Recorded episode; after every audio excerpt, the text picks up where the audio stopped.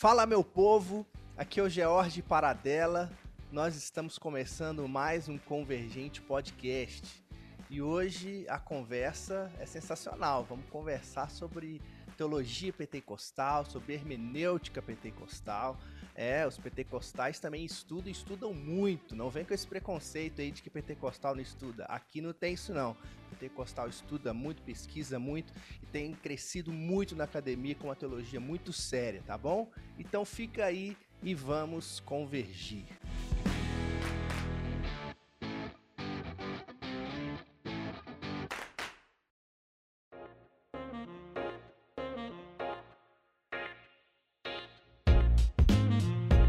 Antes de começar mais esse episódio do nosso podcast, eu quero falar com você que tem dificuldade em compreender a sua Bíblia ou para você que tem desejo em aprender mais das Sagradas Escrituras. Eu quero apresentar para você o projeto Didaquê. O projeto Didaquê é uma plataforma de cursos e mini cursos conduzida pelo Felipe e pela Lady Bagli ambos teólogos, estudiosos das Sagradas Escrituras e que desenvolveram esse projeto sensacional para você aprender mais da sua Bíblia e se aprofundar mais no conhecimento das Sagradas Escrituras. Aqui na descrição eu vou deixar o link do site deles para você conhecer os diversos cursos que ele já tem disponível para te oferecer.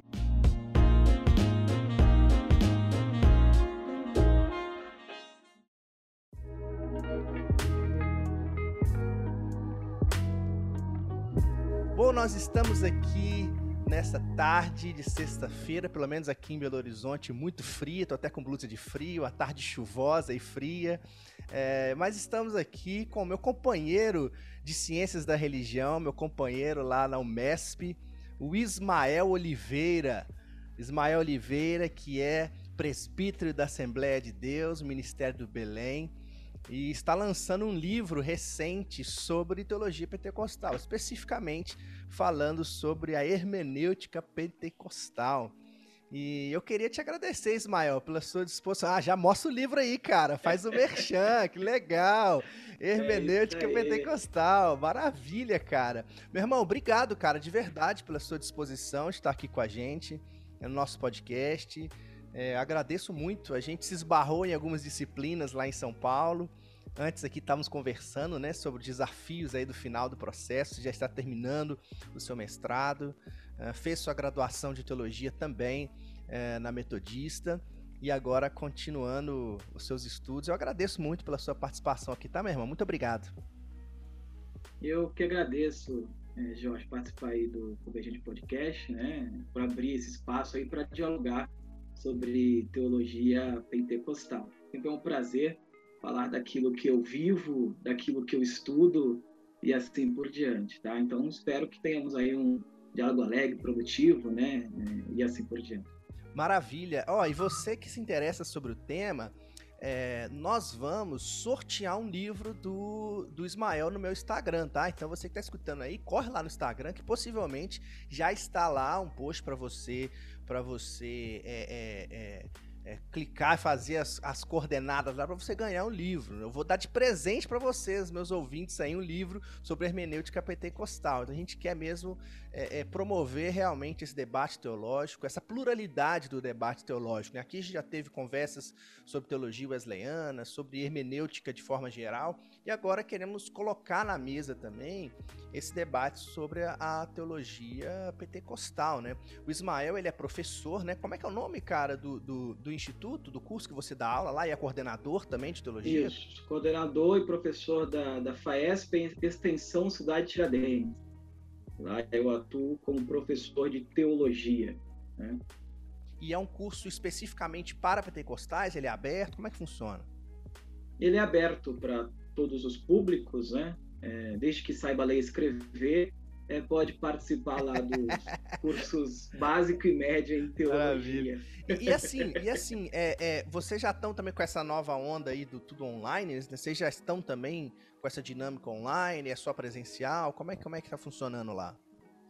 É, a FAESP é, é, dá preferência pelos cursos presenciais mesmo, né? Uhum. É, online mais é a, é a FAESP Central, lá no Belenzinho, que oferece curso cursos online médio e básico em teologia, mas as extensões só trabalha com cursos presenciais. Não, beleza, maravilha, maravilha. Ô, ô Ismael, Mas nessa onda aí da, da hum. pandemia, eu tenho feito vídeos aulas, né? É, para os ah, alunos, às vezes, que não têm condições de frequentar as aulas presenciais, eu sempre disponibilizo vídeos para que o aluno acesse também, que aproveitei o gancho da, da pandemia, né? Que estava tudo restrito, Sim. e aí está dando continuidade, né? A essas vídeos aulas, porque é interessante para os alunos é, aprofundarem o conteúdo, aqueles que às vezes faltam no, na aula presencial, tem a possibilidade de, de assistir essas videoaulas, né, assim por diante. Sim, sim, não, perfeito, tem que investir, cara. É assim, é, é, é um caminho, não tem como, né? A gente não pode fugir é, disso. E, e, quanto mais é, é, a gente entrar nesses ambientes, né, no ambiente digital, com um trabalho sério, com um trabalho realmente é, comprometido com rigor acadêmico e de pesquisa. A gente precisa entrar nesses ambientes mesmo, porque a gente vê, infelizmente, muito, muito material assim é, é, entregado de qualquer jeito, né, e tal. Exato. E a gente precisa entrar nesses ambientes com, com gente séria, com gente comprometida, assim. Eu, eu, eu, eu, eu tenho buscado até criar esse espaço para isso, para promover é, quem tem desenvolvido isso e também espalhar o conhecimento, né? Eu acho que o caminho é esse. A gente não pode. Exato. É utilizar todas as ferramentas possíveis aí para expandir o, é, reino de Deus, né? Exatamente. Mas, cara, assim, depois dessa, dessa introdução aí, para o pessoal te conhecer mais, se você quiser conhecer mais o Ismael, segue ele no Facebook, no Instagram. Se você quiser comprar o livro dele também, você pode entrar em contato com ele também. Uh, como é que é a editora? Qual é a editora do livro? Editora Santorini. Editora Aí de São Paulo Isso. mesmo, editora? É lá do, do, do Rio Grande do Sul. Maravilha. Hum. Então, beleza. Então você pode entrar em contato com ele, com a editora, adquirir o livro, porque a gente vai conversar sobre isso hoje, sobre hermenêutica pentecostal, que é o foco do livro dele, foi o foco da, da, dissertação. Tem dado continuidade nas pesquisas sobre pentecostalismo também no mestrado. Uh, e, só que primeiro, o, Ismael, eu acho que seria muito legal a gente contextualizar a galera sobre uh, de que pentecostalismo a gente está falando. Então, é, se você já, você que está nos ouvindo, já estudou um pouquinho ou tem interesse em estudar uh, o pentecostalismo, é preciso a gente contextualizar. Porque da mesma forma que a gente fala hoje no Brasil, eu sou evangélico. Tá, mas que tipo de evangélico você é? Porque a gente tem que falar isso hoje em dia. Não sei se, não sei se você tem essa mesma Exato. sensação, Ismael. Né? Ah, eu sou evangélico, mas tá, mas você é evangélico da igreja do Valdemiro, você é evangélico da igreja do Edir Macedo, você é evangélico da igreja do pastor Silas Malafaia. Que evangélico você é? Aí eu tenho que explicar, não, eu sou evangélico, metodista, de tradição wesleyana e tal, tal, tal. Porque a gente tem que contextualizar, porque o, o movimento evangélico ele é muito plural, ele é muito diverso. E, e, e, e, a gente não pode botar tudo no mesmo saco, isso enfraquece o debate. E para falar dos pentecostais, eu aprendi isso na graduação. É, é, é preciso também refletir sobre isso. De que pentecostalismo nós estamos falando? Porque não, existem ondas do pentecostalismo, né? Existe o pentecostalismo da primeira, segunda, terceira onda, o neopentecostalismo, enfim. É, é, eu queria entender de onde você parte. Você é da Assembleia de Deus, de uma igreja histórica, tradicional, dentro do meio uh, uh, pentecostal.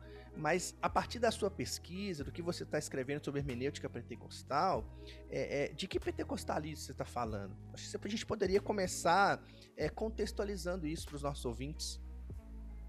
Exatamente. Uma boa pergunta, Jorge, porque primeiro também precisa é, é, fazer uma análise crítica também desse termo pentecostalismo, que geralmente a gente fala no, no singular, mas os autores que estudam o pentecostalismo é, vem numa, numa onda aí que prefere, para ser mais coerente com o, os movimentos pentecostais, né, denominá-los de pentecostalismos no plural, devido a essa gama de diversidade que existe dentro do, do pentecostalismo, né?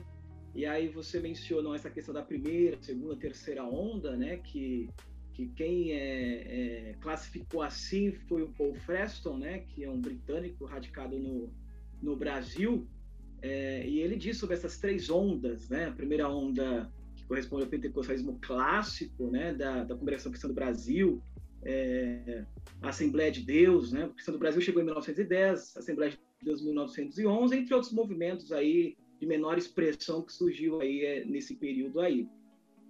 E aí a segunda onda, denominada por Fresco, corresponde à quadrangular do Reino de Deus, que surgiu na, por volta da década de 1950, a Deus e Amor, a Brasil para Cristo, né? E, e, assim por diante. E aí na década de 70, 80, surgiu o, o movimento aí de terceira onda, é, cuja principal representante é a Universal, é, do reino de Deus. Então, quando eu estou falando assim, de hermenêutica pentecostal, estou falando do pentecostalismo clássico é, de primeira onda, que é caracterizado aí pela, pelas línguas estranhas, ou glossolalia, né? línguas estranhas que não têm em idiomas nativos, assim por diante, pelo exorcismo, e assim por diante, né? Então a, a Universal entra na terceira onda? Eu achava que ela entrava em outra, em outra, outra característica. Ela entra como terceira onda, universal. E, uh, isso, a universal, uh, a Internacional da Graça de Deus, a Renascer em Cristo, né? Todos eles entram no, no movimento aí de terceira onda, né? E, Ou seja, e, e, são... e aí, para ser mais específico, né? Para ser mais específico, a primeira onda é caracterizada, tem coisa no clássico, na Assembleia de Deus, assim por diante, é caracterizado pelo movimento de línguas estranhas, Aí a segunda onda, né, quadrangular, é, Deus é amor, Brasil para Cristo, o movimento de cura divina, foi muito hum. forte né, nessa década de 50, 60. E a terceira onda, universal, é, e assim por diante, caracterizado pelo exorcismo. Hum. É, e assim por diante. Então são ênfases assim, é, distintas, mas que exorcismo, é, cura, línguas estranhas estão presentes nesses nessas três ondas, mas Sim. a questão de ênfase, né? A ênfase, assim né? E aí, a e aí o elemento da prosperidade entra com o neopentecostalismo. O discurso de prosperidade Isso, entra, entra, depois. Isso, entra é, no, no neopentecostalismo, década de 70, 80, devido a um novo contexto é, histórico-cultural ser diferente, né? Aquela onda neoliberal, né? E assim por diante que aí influenciou a, as igrejas, sobretudo as neopentecostais, é, de ênfase na prosperidade, né, na esteira desta onda neoliberal que chegou no Brasil a partir da década de 70 e assim por diante. E, e assim, a gente vê é, é, uma, uma... Como que a, o Brasil ele vai sendo influenciado, né, é, muito pela América, os Estados Unidos da América, né, pela essa, essa teologia americana, que vem meio enlatada para cá e vem, e vem é, sendo um, imposta muitas vezes. A história dos protestantes não é muito diferente, né? O movimento protestante é, vindo dos Estados Unidos, então você vem toda aquela, aquela característica por trás, muitas vezes até é, uma teologia racista por trás sendo imposta no, no Brasil e tudo mais. E a teologia pentecostal, é, é, como ela chega? Quais são as raízes dela aqui no Brasil? A gente, eu não sou pentecostal, sou metodista, mas a gente vai percebendo essas influências, né? A gente vê alguns personagens, alguns pregadores e até livros que ficaram famosos aqui no Brasil, livros do Kenneth Reagan, aquele livro daquele livro é, é, famoso, eu esqueci o autor agora, do Bom Dia Espírito Santo. Quem era o autor desse livro? Esqueci o nome do autor. Ah, o Benihim. Benihim, né? Benihim. A gente vê esses, esses pregadores que, que eu acho que eles são mais de terceira onda para neopentecostais, na minha visão, né? Isso, é. Você vê como que isso vai, vai chegando no Brasil e vai criando um solo fértil para isso se multiplicar aqui. É até engraçado como é que no Brasil né, é, é, é um solo fértil para todo tipo de esse tipo de teologia. Agora, é, é, como que quais são as raízes do movimento pentecostal? Porque você falou então que você está partindo de um, de um movimento clássico, deste primeira onda, do movimento pentecostal clássico. Você bebe dessa raiz forte do pentecostalismo de primeira onda, nas raízes do movimento. Agora, no Brasil, como, quais são as raízes do movimento, do, movimento pentecostal? Como que ele vai se estabelecendo aqui? Você está trabalhando até no seu mestrado sobre essa, essa, essa perspectiva historiográfica, né? Isso, do movimento pentecostal. Perfeito. Acho que seria legal também, você tem muito a contribuir nisso aí. Perfeito. Bom, uma ótima, uma ótima é, pergunta né, sobre as raízes do movimento pentecostal. O movimento pentecostal não nasceu do nada, né? É, embora é, o, o, movimento pentecostal, é, de acordo com a perspectiva é, dos membros, né, do, das Assembleias de Deus e de outras denominações, surgiu da efusão do Espírito Santo, de Atos dos Apóstolos, né, o, os fiéis falam, né? Uhum. Surgiu lá de Atos dos Apóstolos, na igreja de Atos dos Apóstolos, assim por diante. Claro, é, é a origem espiritual, né? A origem, Sim. digamos, mística é, do movimento pentecostal. Então é importante fazer essa distinção. As uhum. origens, as raízes espirituais, mística do movimento pentecostais e as origens teológicas, históricas do movimento pentecostal. Então, as raízes místicas, históricas, é, místicas, espirituais do movimento pentecostal surgiu lá em Atos é, dos Apóstolos, né? lá no dia de Pentecostes, que é um movimento iniciador, inclusive, né? a fonte permanente de onde flui o sentido, o modelo do movimento do movimento pentecostal e, e assim por diante, né? Inclusive é, dele toma o nome, né? Pentecostalismo vem de Pentecostes e assim por diante. Agora, quando falamos da, das raízes é, teológicas e históricas, estamos falando de, de, de, raízes fincadas na história, os movimentos é, históricos sociais que foram se desdobrando ao longo da história. Né? Então, digamos que a, as raízes do, do, do, dos movimentos pentecostais, é, embora seja conhecido como Rua Azusa, né? Ah, surgiu na Rua Azusa, 1906 com Seymour, né? Embora é, do ponto de vista histórico foi de 1900 a 1900, 1900 1901 com o Parran, né? Que ali é o movimento surgiu de forma é, local, regional ali no em, em Kansas, né? mas que na Rua Azusa ganha uma, uma, uma dimensão mais global, uhum. né? ganha uma dimensão mais mundial. Então, a partir da Rua Azusa é que o movimento se internacionaliza. É claro que, paralelo a esse movimento de, da Rua Azusa, surgiu outros movimentos e assim uhum. por diante, paralelo, né? não ligado diretamente uhum. à, à, Rua Azul, é bom que se diga isso. É né? interessante né? isso, eu não tinha noção disso, curioso, muito legal isso, porque é, a, a, gente percebe isso no movimento metodista, a gente pega a experiência do coração aquecido de Wesley e coloca como se fosse o momento máximo de todo o processo da experiência de aquecimento do coração e tudo mais, mas não percebe que por trás tinha todo um, um movimento, todo vários acontecimentos que levam até esse momento aqui.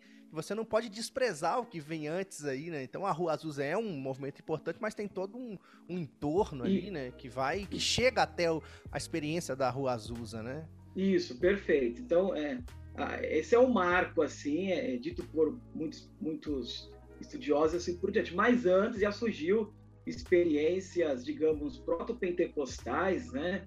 É, por exemplo, o movimento do Edward Irving, é, o movimento é, da vida superior de Kiswick também foi marcante, de onde o, o, os pentecostais deitam raízes também, né? Principalmente, é, mais diretamente do movimento do, tem um movimento metodista também antes, né? Movimento uhum. metodista, é, Edward Irving, é, Vida Superior de Keswick, e também diretamente do movimento Hollins, ou ah, movimento de santidade. De santidade.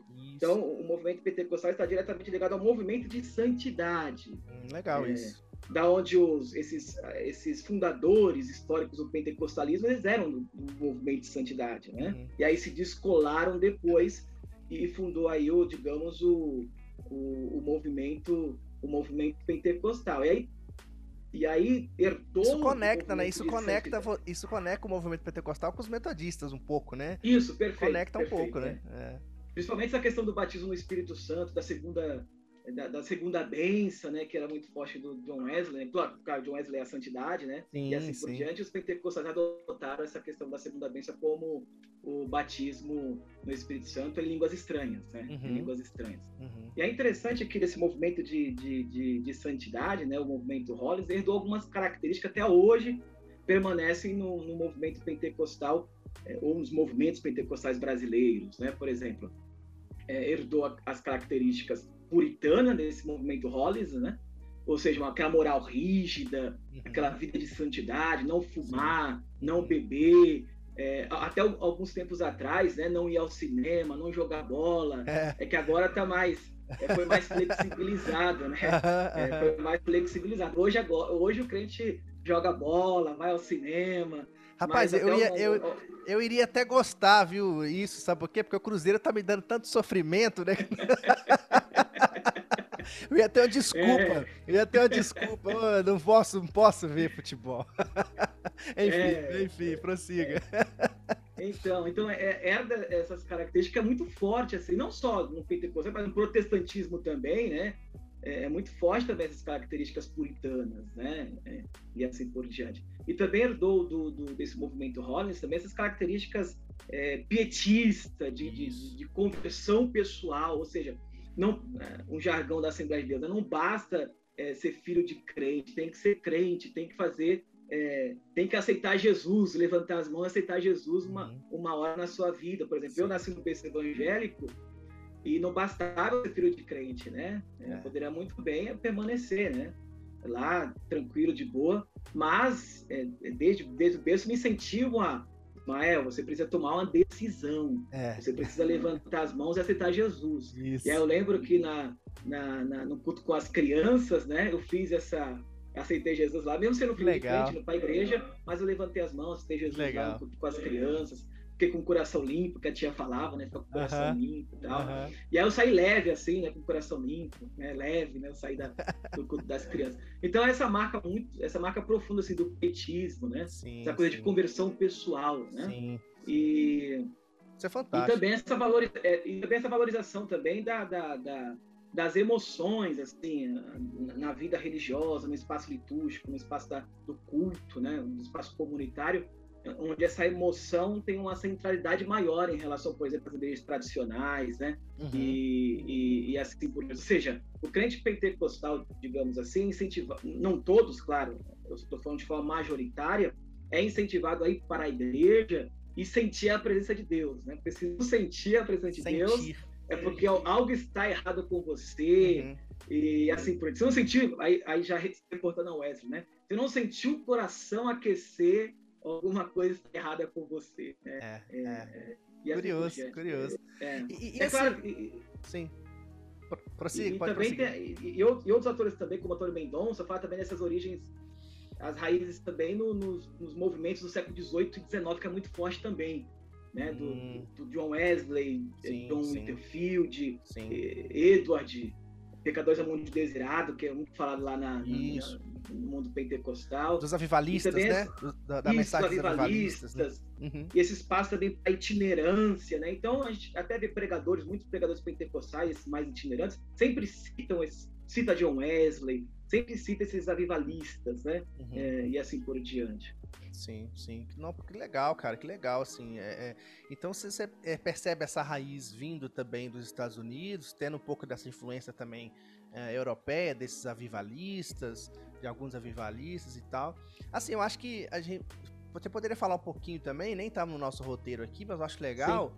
É, da questão mais histórica mesmo, né? No, quando que, que chega no Brasil o movimento assembleiano? A primeira é a Assembleia ou não? Ou eu tô enganado? Uma boa, uma boa pergunta. Porque muitos acham que foi a Assembleia de Deus. É, né? eu acho que é a Assembleia é. de Deus.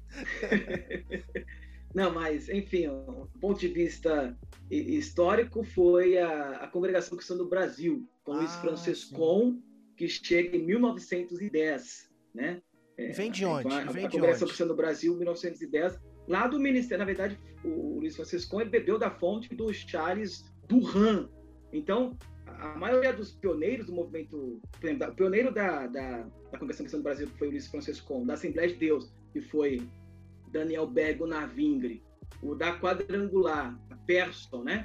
Todos eles eh, foram influenciados pelo ministério de Duran, lá, no, lá nos Estados Unidos, né? Uhum. Não foi do Seymour, não foi do, do Parham, foi do Duran. Né? Duran era um pastor americano? Era um pastor americano? Duran? Isso, era, era, um, era um pastor americano que foi influenciado pela Rua Azusa, mas montou um movimento e ali o, o Franciscon foi lá, bebeu da fonte, foi recebeu línguas estranhas, recebeu, enfim, recebeu os dons é, do uhum. Espírito lá no ministério do, do Duran, e aí eles trouxeram esse movimento dos Estados Unidos para cá, o Brasil. Então, o Luiz Francisco trouxe a Congregação Cristã do Brasil em 1910, e aí, oito meses depois, aproximadamente, Daniel Bergo Navingre, também influenciado pelo Ministério de Duran, ele sai dos Estados Unidos. Eles são suecos, né? Uhum. Mas eles vão para os Estados Unidos devido a uma crise na Suécia de desemprego e assim por diante, crise econômica. Eles migram para é, para a Suécia, eles migram para os Estados Unidos E lá eles conhecem,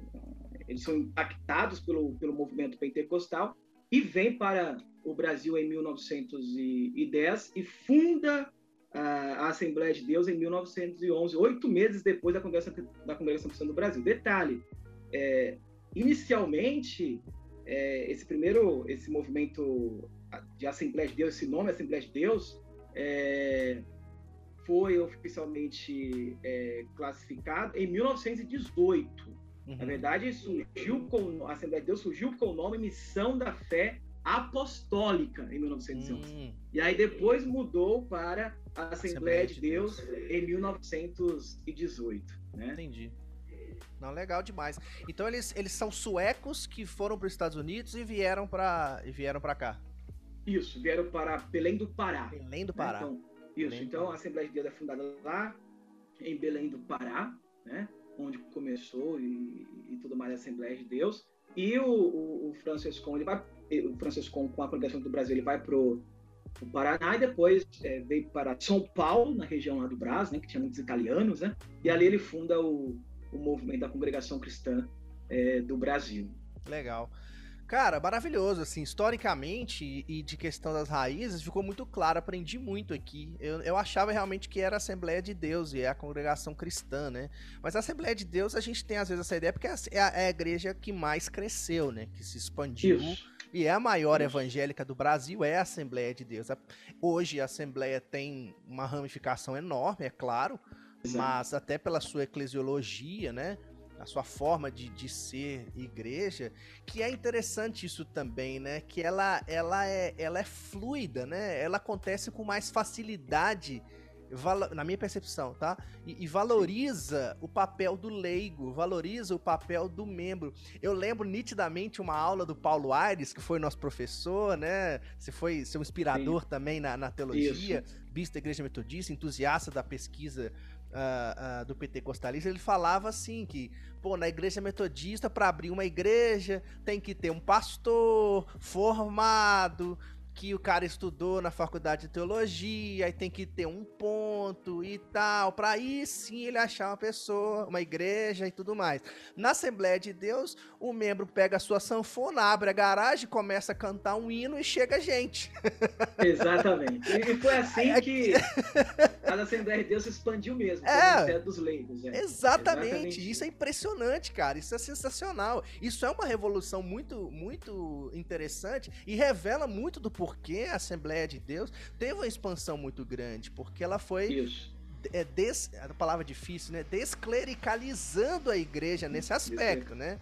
Claro, Exato, você pode. Hoje a gente pode tecer críticas aqui e ali, enfim, mas uh, historicamente falando, isso é muito relevante no processo de expansão da igreja. Enfim, eu acho muito curioso. E eu lembro do isso. Paulo Ares falando isso, eu nunca esqueci. Falei, caraca, faz muito sentido isso. Muitas vezes isso, a gente vai estabelecendo burocracias enormes assim para o processo o avanço missionário e na Assembleia de Deus Exato. historicamente tinha isso como raiz, né? E, e aí historicamente falando, já pegando embalo aí na, na tua sim, colocação, sim. né? É, é, se fala também de assembleanismos, né? Também no, no, no plural, porque são vários ministérios, várias é vários tipos de, de assembleias, né? É. Tem assembleia de todos os tipos para todos os gostos e assim por diante. e aí você falou desse espaço do, do leigo, e inclusive foi o, esse espaço é, é, do leigo, tanto na liturgia pentecostal, quanto nesse, nesse processo de fundacional assim, das igrejas, foi muito marcante, inclusive na, na, em 1911 que surge, né? Ali na, na onda ali do, do, ciclo da borracha, ali onde é, havia é, uma grande produção da, da, da, borracha, né? Assim por diante, né? O seringueiro de lá no lá do norte, né? Lá na Amazônia. E aí instalou-se uma crise, aí houve um declínio do ciclo da borracha, e aí foi aí que o movimento se expandiu na esteira do ciclo da borracha. É claro que tem essa explicação espiritual que o Espírito claro, Santo que, que, claro. guiou, né? Sim, a, sim. a, gente não elimina essa, essa perspectiva, mas só complementando, aprofundando um pouco mais sim, né, essa, essa, concepção. Claro que o Santo que dirige tudo, né, assim por diante. Óbvio. Mas assim, utilizando elementos também culturais, históricos culturais, assim por diante, porque o movimento é, é desvinculado do, do, do, dos movimentos sociais, culturais, assim por diante. Com então, certeza. quando houve esse declínio da, da, da borracha, é, o, os trabalhadores que estavam na Amazônia, eles migraram para o Nordeste, eles retornaram para a sua cidade natal. Sim. E aí, nessa que retornaram para a sua cidade natal, eles levavam também a mensagem é, pentecostal. Olha e só. ali na sua cidade natal, é, um membro, um leigo, conforme você mencionou, fundava uma igreja, uma igreja um, um, que o, o, um historiador vai falar de que é nucleação, né? É, um sociólogo, melhor que dizer, o, é, o Rolim, que vai dizer, um sistema de nucleação, funda ali uma congregação pequenininha, melhor, na sua casa mesmo, funda um, um, um espaço de culto, e aí esse movimento ganha, ganha é, é, cresce esse movimento. Tamanho, né? Aí, isso, aí, aí, monta uma congregação, e aí esse leigo, que foi iniciador do movimento, já não passa a ter mais protagonismo, porque vem um pastor, e aí já assume a, a congregação é. iniciada por esse leigo. Então, sempre é. esse movimento. Né? Então, o leigo não. inicia, mas depois vem o pastor lá e. E, e, e vai dar continuidade no trabalho. Dar continuidade, exato. Sim, sim, sensacional. Cara, assim, é, é... E, e, no aspecto, agora vamos entrar mais no aspecto mais é, teológico, a gente está nesse, nesse, nessa perspectiva das raízes, da história, do movimento pentecostal, uh, especificamente você do meio assembleiano, do meio da raiz mais profunda dessa primeira onda, mas, mas vamos falar especificamente sobre o tema do seu livro, que é a hermenêutica pentecostal. E aqui a gente pode é, é, falar, assim, uma coisa que, que quando a gente, antes de ir para a faculdade de teologia, e a gente ouvia os estereótipos, né? É, de que ah, o pentecostal, a teologia do pentecostal não tem teologia, pentecostal é só mover do espírito, é só é só falar em língua. A gente chega à teologia com, essa, com esse estereótipo, de certa forma até preconceituoso mesmo. De, e, e, aí, na faculdade, eu tomei um susto positivo, porque você começa a transitar na ciência da religião, na pós-graduação e ver, poxa, tem um monte de pentecostal aqui, cara. Os caras estão estudando, os caras estão se dedicando e gente séria demais, gente estudando é, é, é, demais o movimento pentecostal, pesquisando de forma séria, com critério. E eu lembro de, eu lembro muitas vezes de voltar, eu sou de Minas, né? Então eu ia pro interior, conversava com meus amigos e, pô, cara, os pentecostais estão estudando pra caramba, cara. Daqui uns anos você vai ver muita teologia pentecostal sendo exposta aí de qualidade e tal. Os caras assustavam, ah, não, que é isso. Mas, mas, existe um movimento grande de, da academia pentecostal. E você falou que isso é recente no Brasil, né? Você estava me explicando isso, que isso começa mais intenso nos Estados Unidos, mas é mais recente. Como que surge esse movimento mais acadêmico? Porque eu percebia também até na, na no discurso de certos pregadores em, certas, em, certos, em certos discursos, não em todos, óbvio, ou até um, a academia meio que como um vilão, assim, né? Existe um pouco isso, até no meio, no meio protestante nosso. Ah, não, isso. você vai estudar teologia, você vai se perder, você vai, você vai se esfriar na fé e tal, tal, tal, né? E pro pentecostal, que esse, esse elemento da experiência, do sentido, do coração que é muito forte, como que isso foi ganhando espaço dentro do movimento, do movimento pentecostal? É, é, sem perder essas raízes fortes do, do movimento do espírito, do sentimento, né, no processo é, da caminhada de fé. Como é que surge esse movimento de estudo e de pesquisa no meio pentecostal? É bom, uma, uma excelente também é, é pergunta, né? É, assim, é, você disse que ouviu, ouvia dizer, né, dos colegas assim por diante, que pentecostais não faz teologia, né? Esse preconceito, né? Mas na verdade todo crente, mais simples que seja, seja de qual denominação for, ele faz teologia, né? É, talvez verdade. não nos parâmetros, é. talvez não nos parâmetros academicistas. Exatamente, né? exatamente. É, exato, mas todos nós fazemos teologia. O, mais, o crente mais simples faz teologia, né?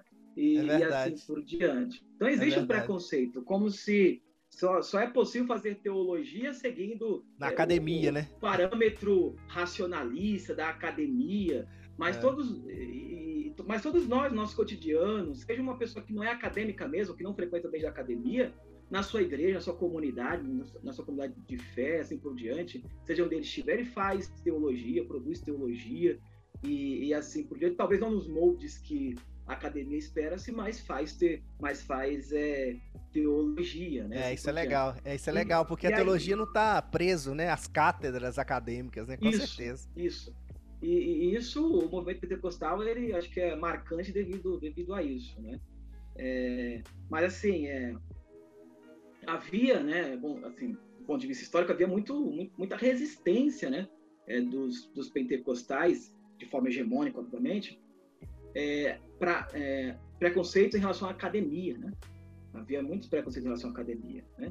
E aí, estudando um pouco do, do, do pentecostalismo, assim por diante, a gente percebe o porquê da, que havia umas resistências, umas certas resistências em relação à, à academia, porque até um, umas décadas atrás, é, as academias eram marcadas por professores reformados, hum. que utilizavam de, de, parâmetros racionais que até mesmo ia contra é, a experiência é, do espírito, é contra aquilo que é característico do movimento pentecostal, que é a experiência do espírito. Então, os pastores às vezes falam assim: ó, não vai para academia, porque lá você pode é, é, é virar ateu, virar descrente, não acreditar mais no, no movimento Esfriar na fé.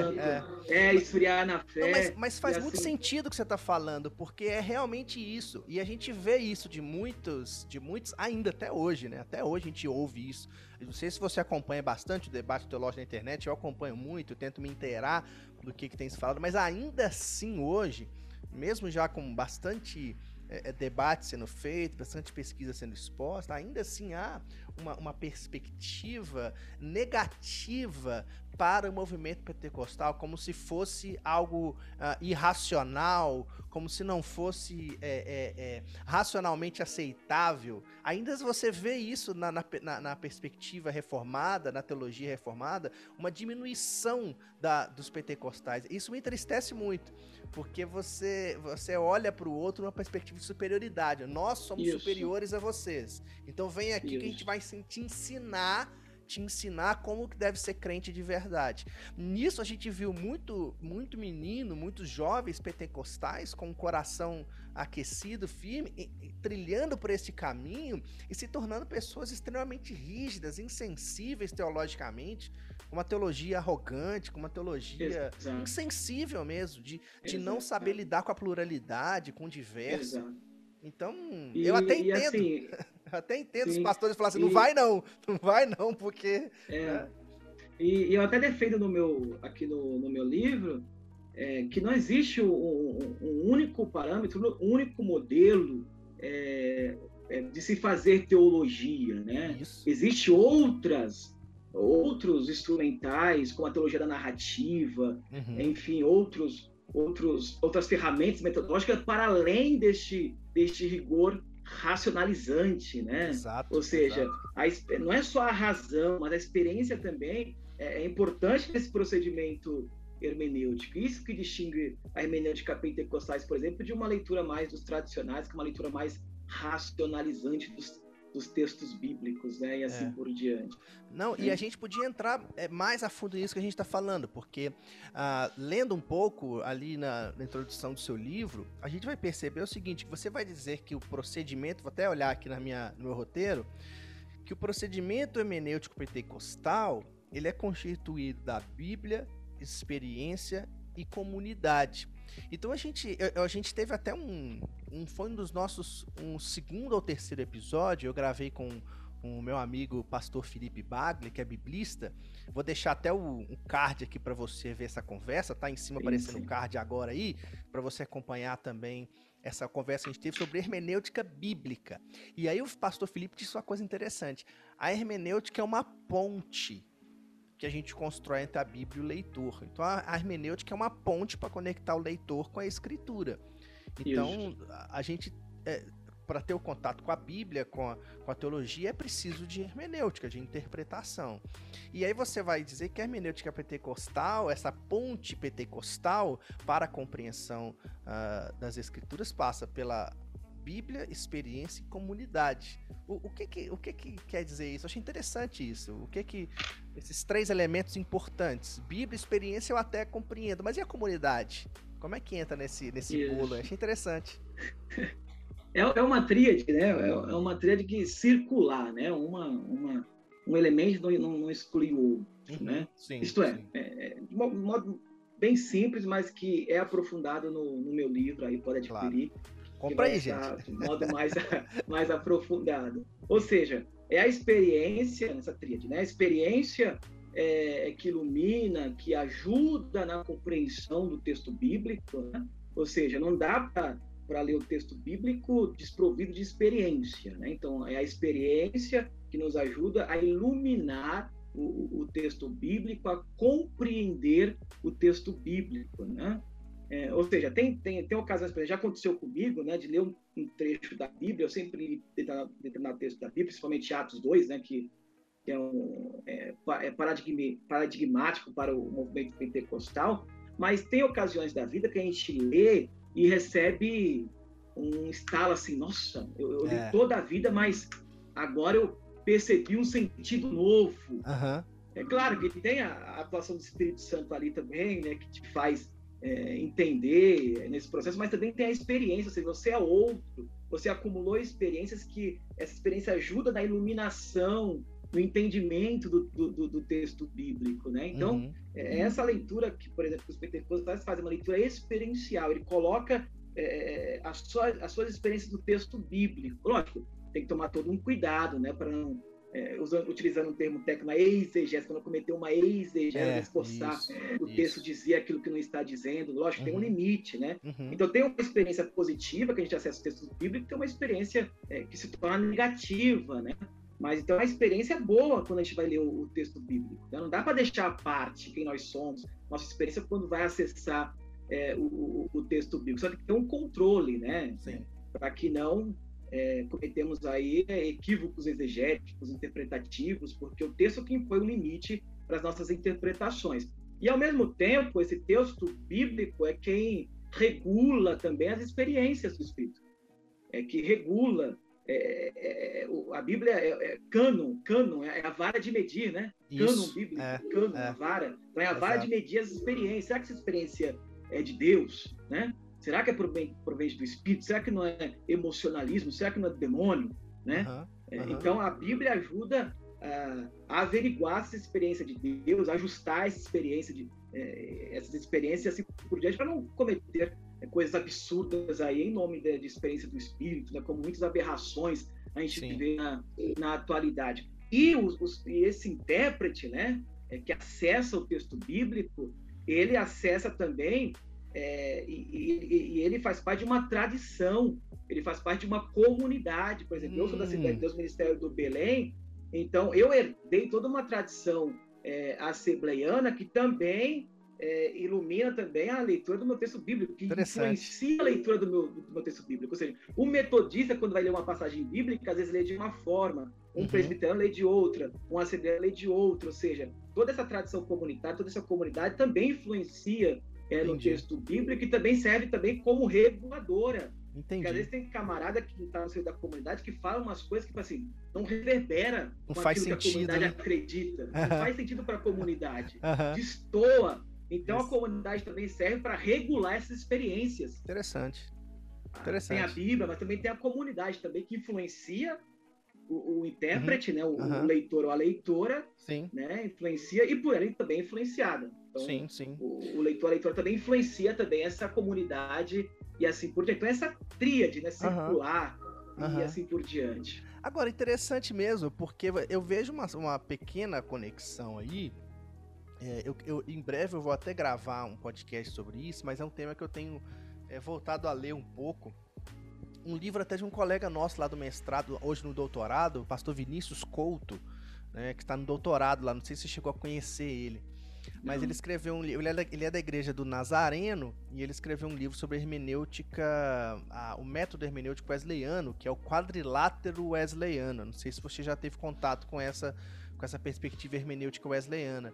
E eu vejo Sim. uma certa conexão aqui, porque o quadrilátero wesleyano, você Isso. tem esses quatro elementos que é a Bíblia, razão, tradição e experiência. Você tem um quinto elemento que vai ser agregado aqui no Brasil depois, que é a criação, mas Isso. focando nesses quatro, é, eu, eu, eu, vejo certa conexão, porque aí a tradição no nosso quadrilato se conecta com a comunidade, quando você diz comunidade, quer dizer a tradição da, da igreja, a importância isso. de olhar para trás na história da igreja, de não desvalorizar. E isso é curioso, porque essa é uma perspectiva pós-moderna do nosso tempo, né? de achar que não existe nada para trás, né? O Exato. negócio é o agora, o importante é o agora, o hoje, né? Esse Exato. discurso que parece bonitinho, não, o importante é hoje, vivo agora, tá, mas... Presenteísmo, mas, é... né? Fala, presenteísmo. É, presenteísmo, nunca tinha ouvido é. essa, gostei dessa, nunca tinha ouvido essa. presenteísmo. Então, ou seja, não, você tem uma história, você, você não... Tem gente que acha que a igreja nasceu depois da reforma protestante, e nada que veio antes é bom, entendeu? Então Exato. você vai olhar para trás, pô, você não vai ler Santo Agostinho, São Tomás, você não vai ler esses caras, você não vai ler os pais da igreja, porque não são reformados. Entende? Inclusive, eu aprendi também lá na, na metodista, ou seja, é, a tradição nos ajuda, como é, se fosse montar no ombro desses camaradas, montando no ombro desses camaradas, a gente consegue enxergar melhor. Né? Exatamente, né? exatamente. E assim por diante. Então, olhando para o passado, a gente consegue enxergar melhor as realidades, abre-se novos horizontes, né? amplia com os certeza. horizontes, né? E assim Com por certeza. diante. Né? Não, então, então você tem na, esse, eu, eu, não, eu não sabia disso. Isso, é, isso é uma novidade para mim, de, desse elemento importante da comunidade no processo hermenêutico. Ou seja, eu, eu interpreto a Bíblia, mas também levando em conta o que já foi é, realizado antes de mim. Então não é um trabalho Exato. que começa a partir de mim, começa antes Exato. de mim. Então eu levo a hermenêutica leva em conta o espaço onde eu estou, o lugar onde eu estou, o ambiente Exato. onde eu estou, a experiência. E aqui é um ponto que eu queria entrar um pouquinho mais, porque é, eu lendo esse texto do pastor Vinícius, eu não sabia disso, que eu, eu tinha a noção dessa experiência no quadrilátero wesleyano similar à lógica pentecostal, da ideia do sentimento, da emoção e tudo mais. Só que, na verdade, a palavra utilizada, melhor ditada, seria afetos. Então a experiência ali tem a ver com a perspectiva do afeto, não da experiência emotiva. Então a importância da relação afetuosa no processo hermenêutico. Essa, é, não sou especialista em quadrilátero brasileiro, longe disso, mas trazendo um pouco do que do que o, o, livro do pastor Vinícius destaca. E agora, na experiência pentecostal, esse elemento da experiência perpassa sim pelo elemento do sentimento. O que não tem algo negativo nisso, porque a gente é, às vezes é, é levado a achar que ter sentimento é ruim. é, a, gente, a gente, é engraçado isso, né? A gente é levado a achar, não para lidar com a Bíblia na igreja não pode ter sentimento, tem que ter plenamente racional. Isso. Tem que você tem que ser racional. Né? É, você tem que ser racionalista. O que não, você ter sentimento não exclui a sua a sua a sua razão, não exclui o processo racional no processo, não exclui. Né? Então assim é, é, é, na experiência pentecostal é sim esse elemento do sentimento que é fundamental ou, ou não? É isso mesmo? Assim, a importância do sentimento, do sentir, é, é, em toda a complexidade que isso quer dizer, né? Porque é, é, é, não é fácil falar sobre determinar o que, que é isso, né? A experiência é muito subjetiva também, né? ela passa pela subjetividade. Só que tem a subjetividade que passa pelo crivo da Bíblia e da comunidade. Olha a importância. Exato. Porque se a experiência Exato. sozinha, se a experiência uh, tirada desse meio, pode virar uma bagunça, né? Pode virar Virou uma. Bagunça Vira uma. Virar não. Aí o cara fala: Não, eu tive uma experiência, então é isso. Não, isso. pera aí, irmão. pera Exatamente. Aí. pera aí, irmão, calma, calma. O que, é que a Bíblia mesmo. diz? O que, que a comunidade, o que, que a tradição isso. fala? É por aí, isso. é por aí. É, é, é, por aí, é por aí mesmo. É importante isso porque tem muita gente aí que tem revelações totalmente descolada da, da comunidade é, da qual ele faz parte, é, né? Exato. E assim, é, a, a, a experiência, essa experiência é, é, do espírito, né? Ocupa o um papel central mesmo no procedimento hermenêutico, né? Uhum. Essa experiência do espírito não só no processo hermenêutico, mas também no espaço litúrgico, em quase todos os espaços pentecostais, a emotividade, esse sentir, essa é, ocupa um papel é, importante, né? E aí agora em que aspectos a experiência do espírito tem um, tem um papel importante no, no procedimento hermenêutico, né? Lembrando que a hermenêutica, né, a gente é, não definiu lá no início da palavra, hermenêutica é interpretar, né? É a arte da interpretação, uhum. né? Ou seja, interpretar é, a Bíblia, a, a, realidade em que estamos inseridos, é, interpretar o mundo, ou seja, nós somos um ser interpretativo, Isso. né? É impossível não interpretar. É. Ou seja, quem está nos assistindo, estamos falando aqui, mas é, o ouvinte também está fazendo as suas interpretações, né? Uhum. Então nós somos um ser hermenêutico, né? É, Interpretativo, É, né? exatamente. Hermético, exato, hermético. Pra usar a linguagem Então, bem da é- ciência da religião mesmo, né? Para complicar logo É, de uma nossa, vez. aqui tem que facilitar, facilitar. Então, essa, essa experiência, claro, a razão é importante nesse quadrilátero que você falou, né? Eu aprendi muito esse quadrilátero com o José Carlos, né? Professor José Carlos, Isso, né? isso. É, que é especialista no metodismo e tal. Então, a gente não exclui o papel da razão.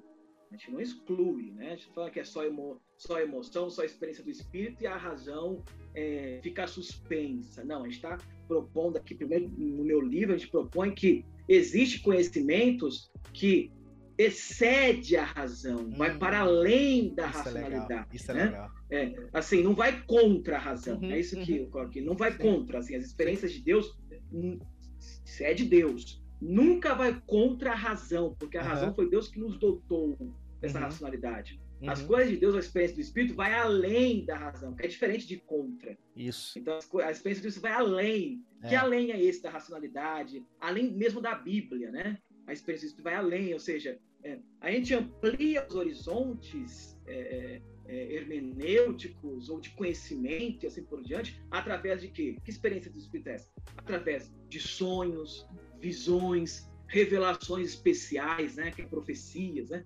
Tem a profecia escrita ali, mas também tem essas revelações especiais dadas Sim, pelo sim. Espírito que não devem ser ignoradas, que ampliam o nosso entendimento de Deus, a nossa compreensão de Deus, mas sempre é, em concordância, Sim. em convergência com a Bíblia, com a comunidade, é, com a razão, né? Sim, E- sim. E, e assim por diante. Agora, você falou um ponto interessante, porque isso é um debate que eu não, não tenho tanta profundidade nele, mas eu creio que você deve saber melhor, porque como você falou que é importante essas expressões desses dons, né, de as visões, as revelações, o dom de profecia. Só que você vê um debate é, é, teológico que existem pessoas que acreditam que os dons cessaram, né? Que os dons Isso. cessaram, pararam ali na Bíblia e tal, né? É, e, e isso, não sei se o termo é esse mesmo, é o cesacionista, é isso mesmo ou não? Sensacionistas. É, tá difícil de falar, né? Que acreditam que, né? é, que, que os dons cessaram, né? Então a, a- a a teologia pentecostal não compreende assim. Os dons, eles continuam sendo manifestados, aquilo que a gente lê na Bíblia, né, de vários dons e, e- e milagres e coisa por assim, eles podem ainda acontecer e fazem Isso. parte importante do nosso processo é, é, hermenêutico. É isso mesmo? É essa a perspectiva?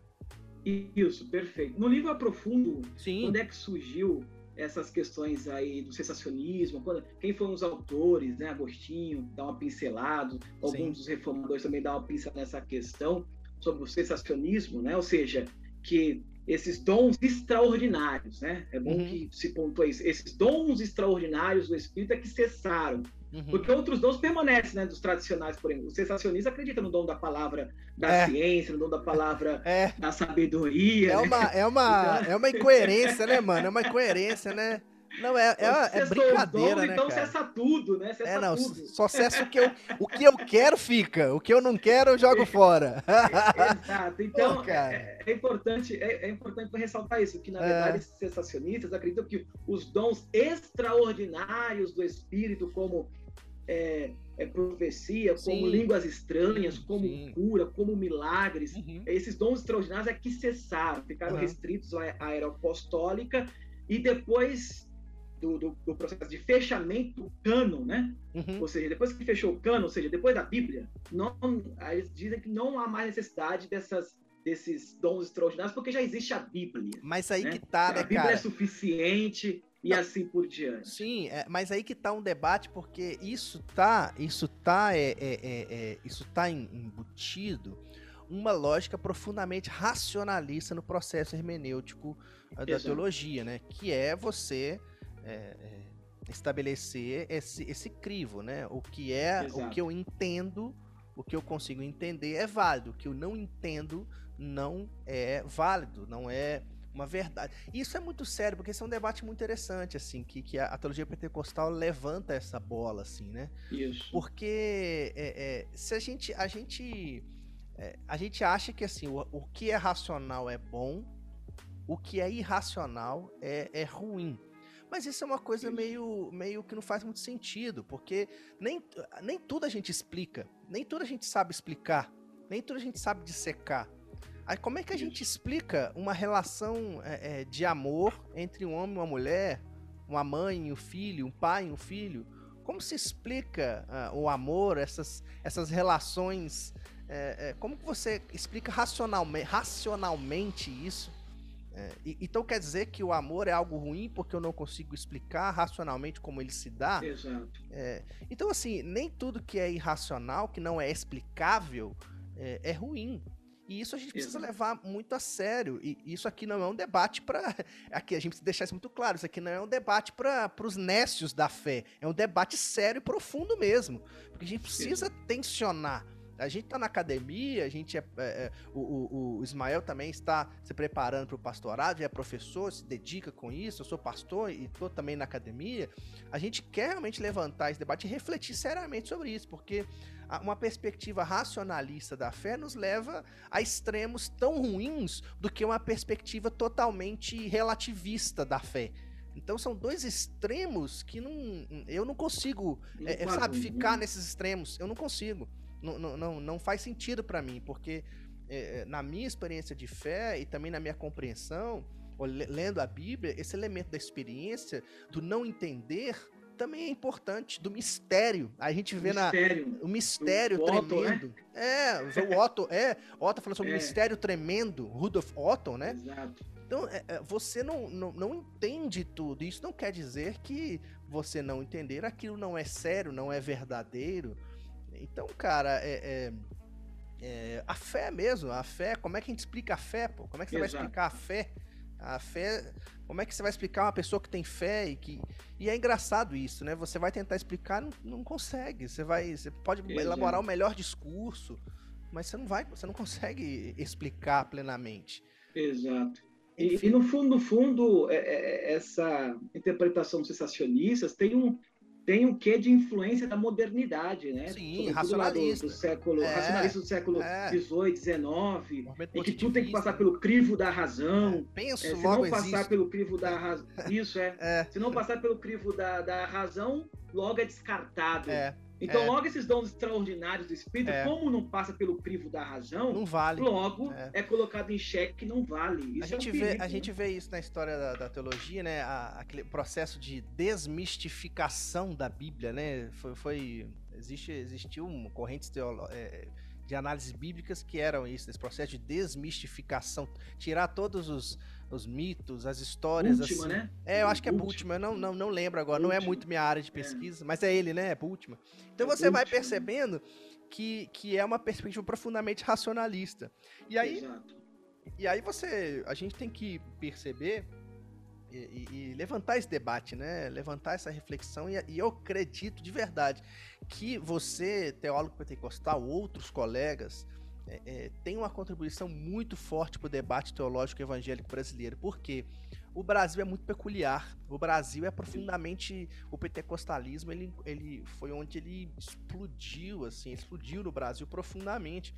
Então é, é muito legal, cara, de verdade, é muito bacana. É, e eu, eu, me dá mais esperança para o debate teológico brasileiro ver pentecostais é, estudando de verdade, levando a sério o debate teológico. Teólogos wesleyanos também, a gente vê muita gente também que leva esse elemento da experiência, mas eu acredito que o pentecostal ele leva esse debate mais à frente, mais é, é, intensamente, e isso é muito importante. E, e é, um, é um ponto aqui que eu levantei aqui no final da, nosso, da nossa conversa, que era isso, assim, de de você acha que a hermenêutica pentecostal ela é realmente essa uma alternativa importante dentro do debate é, é, frente a essas hermenêuticas racionalistas, a hermenêutica reformada e tudo mais. Porque, assim, é, eu acho que a gente não pode cair no mesmo erro de se entender como uma hermenêutica superior às demais. Porque isso é um erro muito grande da, da, da, dos teólogos reformados, na minha percepção de se considerar assim, ou é a gente ou não é ninguém, sabe? A gente é o certo e, e, e a gente tem a teologia superior. E isso é um perigo, assim, eu acho que é, é, é, é, e aí eu acho que é importante a valorização da pluralidade do debate. De perceber esse ambiente plural, esse contexto plural, a pluralidade no, no, no contexto brasileiro especificamente. Para falar de teologia no Brasil entender o cenário evangélico no Brasil, isso é fruto da minha pesquisa de mestrado, é preciso passar para refletir a pluralidade do campo religioso brasileiro. Se a gente não entender essa pluralidade, nós vamos patinar. Nós vamos é, é, ir para caminhos de extremismo, de fanatismo Exato. religioso. E isso é muito, isso é muito triste. Eu acho que a, a, a, hermenêutica pentecostal ela, ela pode ser essa, essa alternativa importante para contribuir muito no, no, no debate, para mostrar: opa, peraí, não é só assim que se pode fazer teologia. Dá para se fazer teologia de outro jeito. Você não precisa perder a sua, a sua experiência de fé genuína é, é, para fazer teologia, porque é o que acontecia. O camarada é, pentecostal lá, jovem, cresceu na igreja, cheio de experiências do, lá de fogo, de batismo, aí vai para academia estudar teologia, e o cara, ah, não, isso não vale de nada. Isso não é referência para sua fé vai ler aqui os reformadores, blá blá blá. eles estão. Ah, cara, para, eu fico bolado Exato. com isso. Eu fico bolado é... com isso. Mas, mas assim, é, é, é, bem isso mesmo. Acho que tem que valorizar a pluralidade é, de metodologias, de ferramentas hermenêuticas e assim por diante. Todas elas contribuem para uma, um maior entendimento do, dos é, textos cara. bíblicos é. também, que tem sua pluralidade também. O, o, o, próprio texto bíblico tem sua pluralidade, tem seus vários gêneros. Exato, é, e, exato. E, e, precisa de diversas ferramentas para ter uma. Quanto mais ferramentas metodológicas, quanto mais ferramentas é, hermenêuticas, exegéticas assim por diante, ajuda a ter um, um, horizonte de compreensão maior do texto bíblico. Exato. Ou seja, exato. o modo do pentecostal ler a Bíblia contribui, o modo de um reformado ler a Bíblia também contribui, ou seja, cada qual a sua maneira traz uma é. contribuição é. para um para o outro, ou seja, a é. forma é, que o reformado lê a Bíblia não é único, a forma que o pentecostal também lê a Bíblia não é único. Uma leitura complementa a outra, dado a, a, complexidade que envolve o próprio texto bíblico, né? É, é, então, isso, é um, isso. Lógico, o texto é simples para a salvação,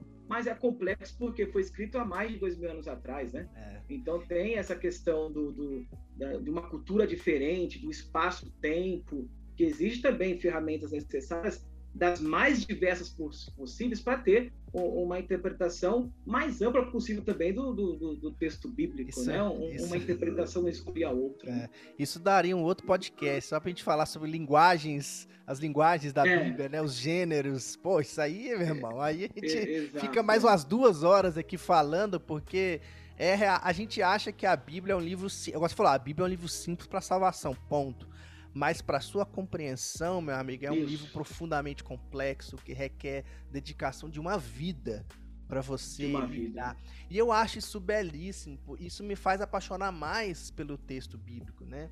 Porque eu estou lidando com um texto que é, é, ele não está limitado, ele não é limitado, porque quando a gente, isso na minha percepção, quando você parte uma leitura teológica limitante e racionalista, você estabelece limites uh, no texto mas o texto ele tem uma, uma gama de profundidade absurda. E eu lembro muito. Polissemia, né? É, polissemia bíblica. Exa exatamente. você, usou, você usou um termo é, maravilhoso, polissêmico, multissentidos, né? E aí você. E aí você, não sei se você teve aula com o professor Rui Jos Grilberg, eu acho que não. Não, não. não. Ele foi meu professor na faculdade de teologia, um gênio, né, da teologia sim, brasileira, sim. assim, que nem é tão conhecido, mas é um gênio, um cara, assim, enfim. É, mas ele diz, disse uma vez na sala de aula, eu nunca esqueci isso, cara. Ele falou assim: o estudo bíblico, a pesquisa bíblica, o, o contato de hermenêutica bíblica é como você jogar uma sonda no fundo do mar. Você tem uma sonda que você vai procurar o fundo do mar e você vai jogando, vai jogando essa sonda, vai jogando para tentar chegar no fundo do mar vai jogando, vai jogando, vai jogando. De repente, a sua sonda acaba, você não tem mais onde jogar. Mas você não chegou no fundo do mar.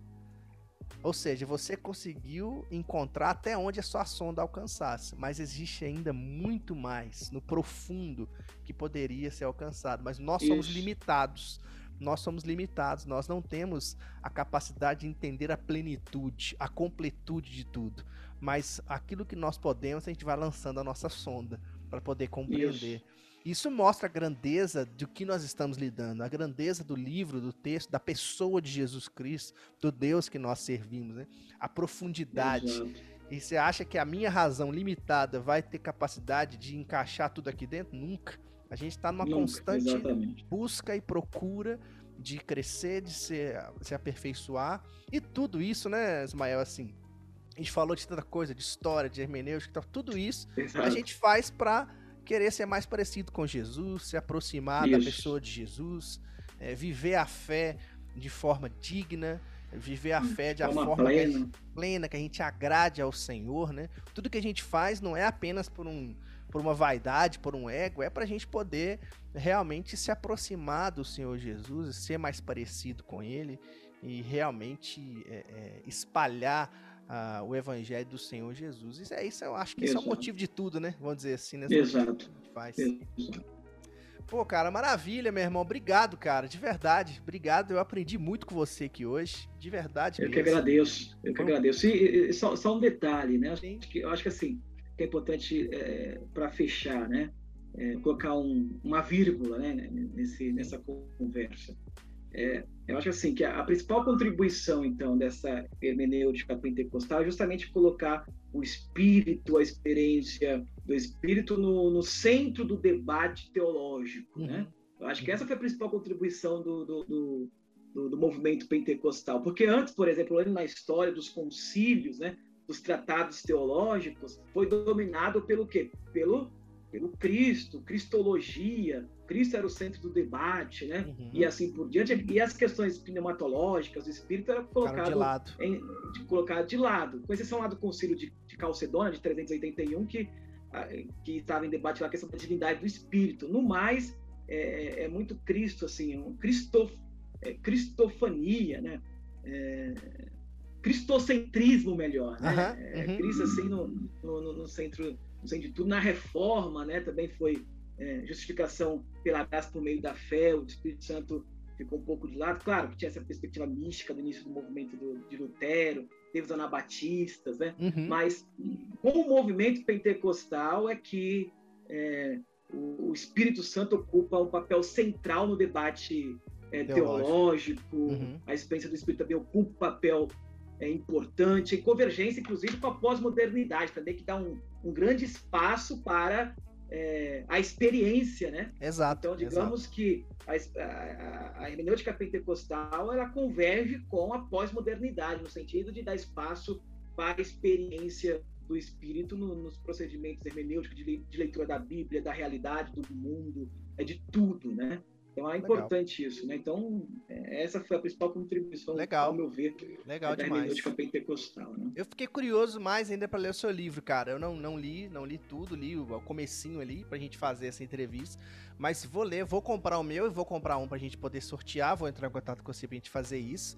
E gostei muito, cara. Eu acho que faz muito sentido essa, essa contribuição. E eu acho que a gente precisa, assim, dessa contribuição para que a gente não caia é, num ambiente de, da experiência pela experiência. Quando a gente ouviu isso. tudo isso aqui, a gente percebeu que o papel da experiência está central e rodeado de elementos que isso. ajudam a estabelecer os seus limites.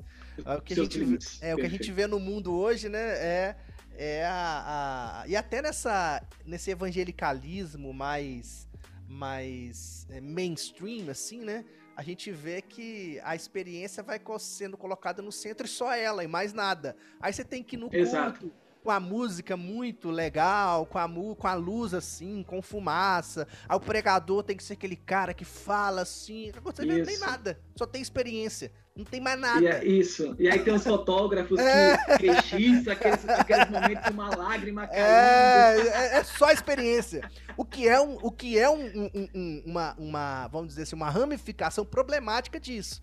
Porque, Isso. pelo que a gente falou e eu aprendi com você, a experiência tem que ser colocada no centro. Mas caminhando ao lado com a Bíblia é comunidade, não é só a experiência. Isso. Então a gente Exato. vê nesses movimentos contemporâneos é só experiência. O negócio é experiência. Então você vai no culto só para ter uma experiência.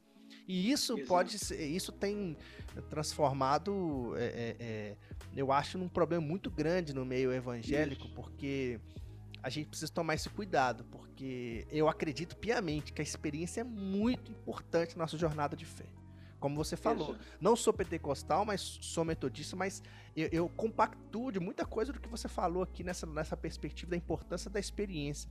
Agora, a minha uma crítica que eu faço é, é a essa experiência centralizada, mas somente ela. Somente Isso. a experiência.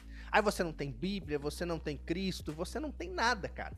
Então, é só movimento. É só movimento experiencial. Aí, como você tá nesse mundo pós-moderno que valoriza a experiência, né? Você vai num show, você vai num filme, você vai num teatro, você tem que sair extasiado. Você vai comprar uma Exato. roupa, é uma experiência. Tudo é uma experiência, né? Porque essa é a característica do mundo pós-moderno.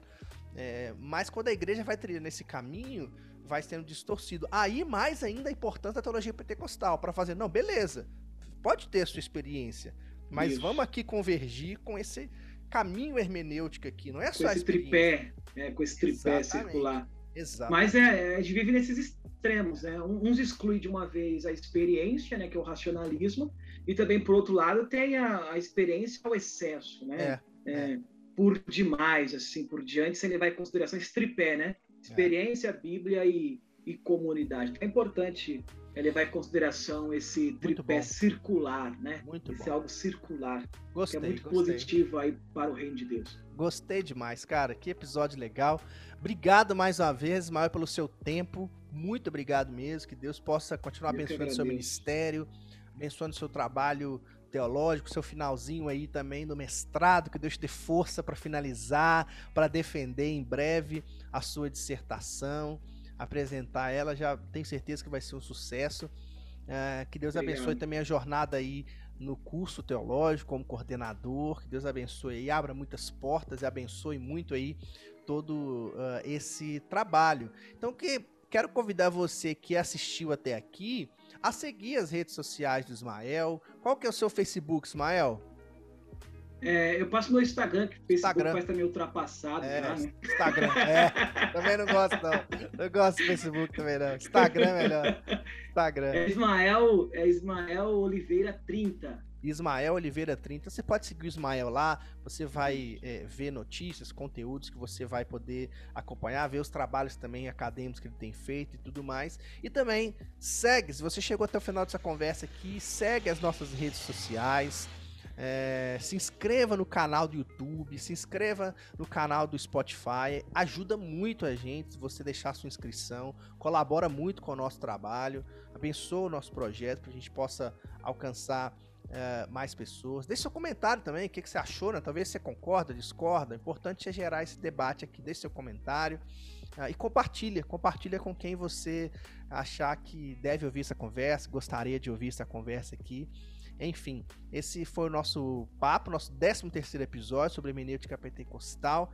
Que Deus abençoe a sua vida e um abraço forte.